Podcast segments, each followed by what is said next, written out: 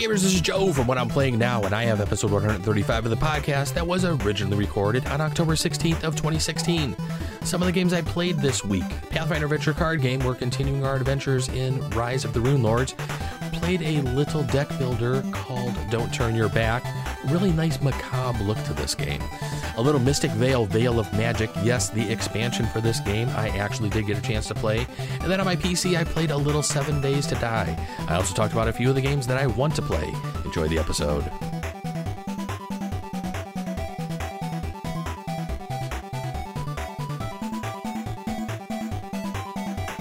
Hey gamers, welcome to the games. This is Joe Luzzi from What I'm Playing Now, and welcome to episode 135 of the What I'm Playing Now podcast. As always, you can send me some emails. Let me know what you're playing now. You can send those emails to what I'm playing now at gmail.com. You can also join us over at Board Game Geek and our guild. We are guild number 2440. We will have some conversations over there on some of the stuff we're playing. On Twitter, follow me at what I'm playing now. Don't forget to drop the G, like I always say. On Facebook, just do a search for what I'm playing now. On Google Plus, we are plus.google.com slash the plus sign what I'm playing now podcast. And then as always, our Twitch channel is twitch.tv slash what I'm playing now. All right, let's jump into a few of the things that I've played for the past maybe two weeks or so. I have a few other games that aren't on my list today that I am working on reviews for, and I want to get played a few more times before I actually discuss them on the show. But today is Sunday. It is the third Sunday of the month. My Pathfinder Adventure card game group met today as we meet on the first and third Sundays of the month. We knocked out three of the adventures in scenario three. So we actually brought scenario three to a close today. We are able to now pick our role cards, which everybody is very excited for. I can't wait to start adventure set four and see where that's going to bring us. The one adventure path or the one adventure in scenario three, we actually played three or four times because we had a couple of people who weren't who weren't un, weren't able to show up during a couple of our meetups and then last week when we or last time when we actually tried to win at that one we actually ran out of time. So four of us attempted it again today. We finished that one and then played the final two in scenario 3 and we were very excited to be able to knock that out. And like I said pick our role card and then just add another card to our deck and continue on with the Pathfinder Adventure card game Rise of the Runelords game that we are currently working on and then a couple Thursdays ago, one of the games that we played down at my local game store is a little, I guess you could call it a deck builder, because that's basically what it is.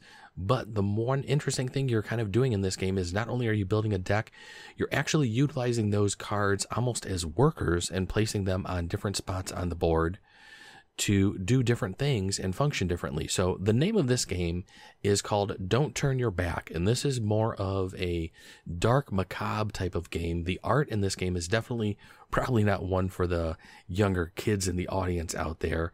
Definitely probably teens and above. But uh, I really enjoyed this game. It's a, it's just a normal deck builder where you're starting off with a deck of cards. I think you're drawing five cards to your hand. You're playing those at different spots on the board. The different spots on the board. Some cards can only be played in certain locations of the board. Other ones may not be able to be placed there when you're placing the cards in different spots, they can possibly do different um, actions, which are very interesting. There's one spot on the board that is called the 13th District. There are only four cards that are avail- available to go here. There is a law card beneath that part of the board, and that law card is basically telling you on that turn what the winner in thir- the 13th district will actually achieve or get for that round. And it could be victory points, it could be a couple of different things. And there's, it's, all the cards are different as far as when you're playing there. So you really need to read the cards and understand what the goal is for that round in for that particular spot on the board. There's other parts on the board that will give you points to where you can buy cards that are um, out in front of you that you can then add to your deck. So it's a really cool, fun game. As far as deck builders go, I really liked it. I really like the combination of deck building as well as I mean, I hate to say worker placement, but that's probably the best way to describe it because your cards are actually doing different things on the board and they they are becoming they are your workers. I mean, even though they're not little meeples, but the cards are being used as workers. So that's the best way to describe it is that, you know, the cards that you're building from your deck are going to be utilized on the board in those different areas. So this is there there is some um kind of like attacking other opponents in this game that you can do with some of the cards. So if you are against possibly attacking other players in your games, maybe this game might not be for you.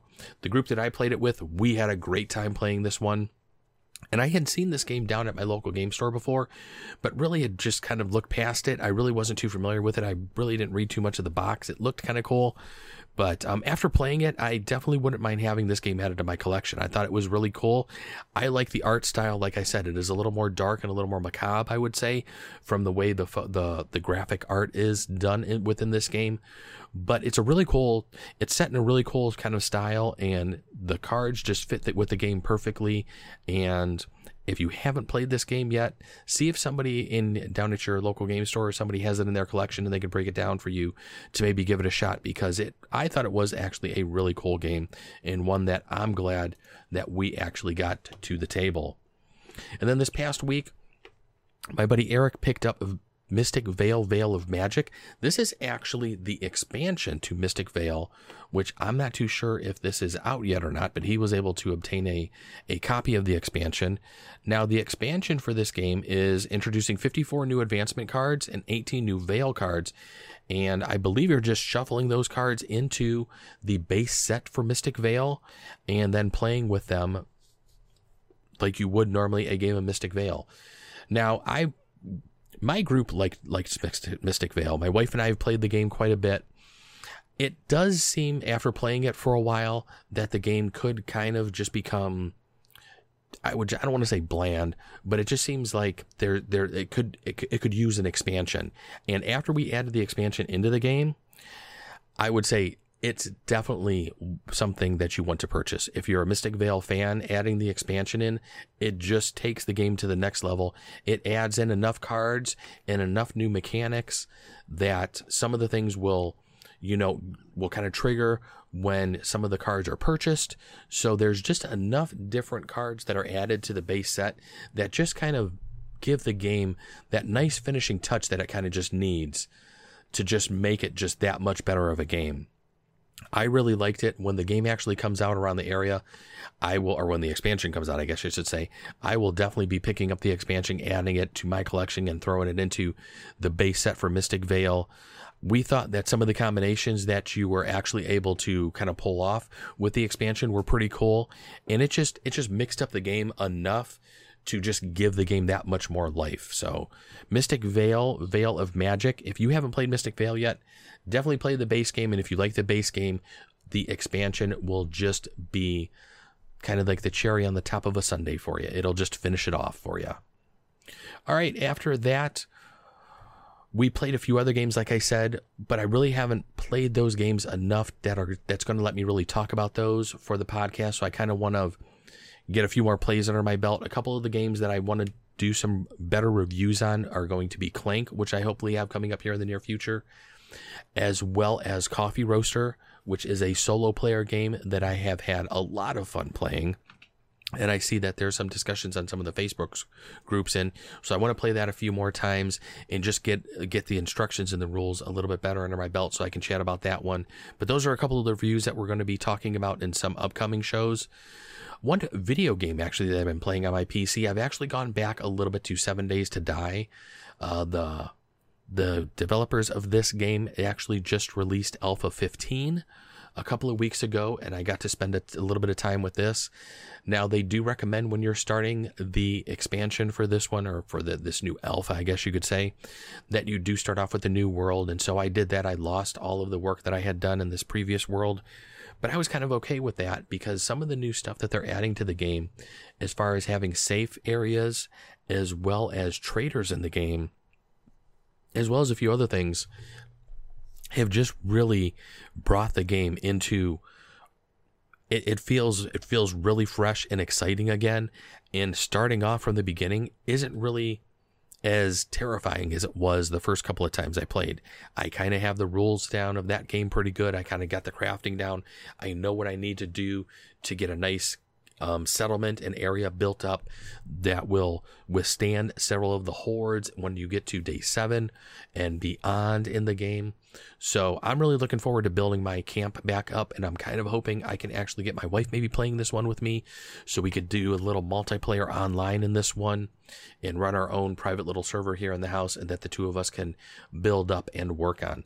So seven days to die. They're already talking about um, Alpha 16 actually, which I was watching a few videos on, and they had actually put a few posts on their forums where they were asking for questions on what some of the player base would like to see, or some questions that they had with Alpha 15. And some of the developers were actually going through and making a YouTube video where they were just reading the questions from the forum and actually answering which I thought was actually pretty cool.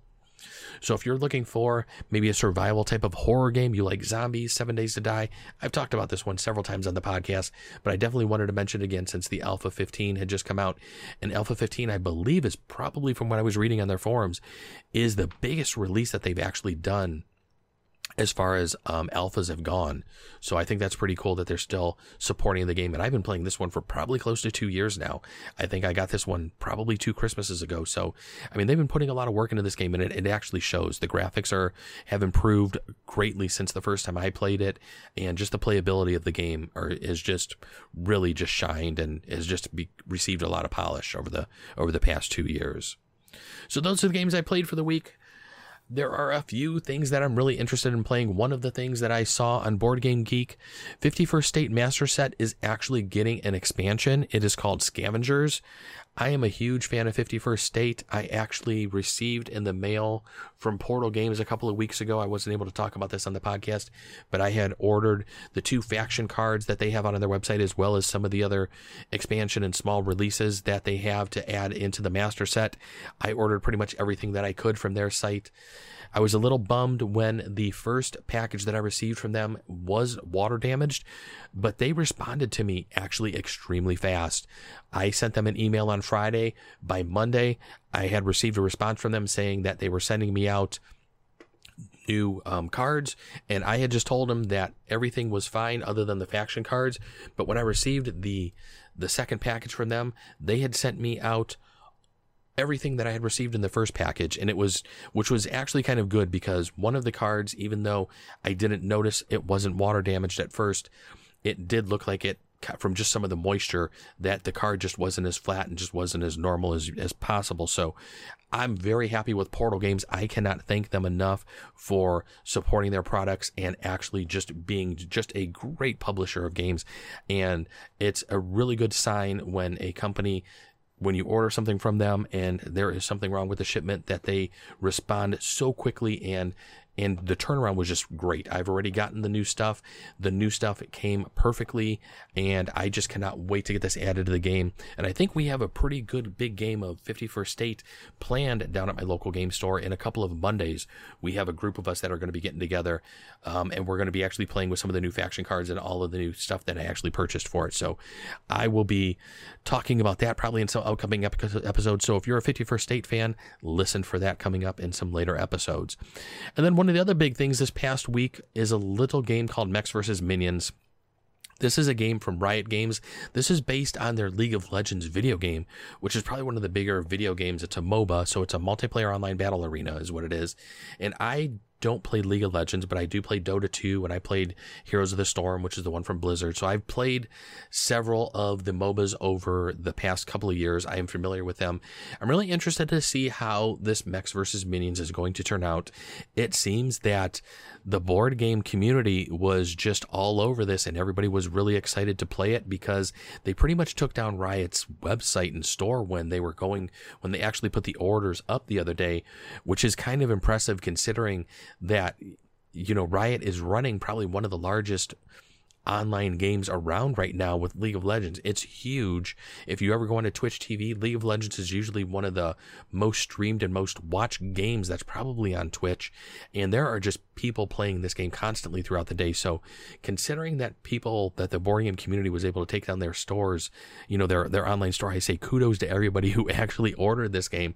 And from some of the Facebook groups I was in, it seemed that there was some frustrated people out there who were having trouble getting the game and maybe didn't get the game within the first shipment and they had to maybe wait for the second shipment. So it'll be interesting to actually see how the game actually turns out.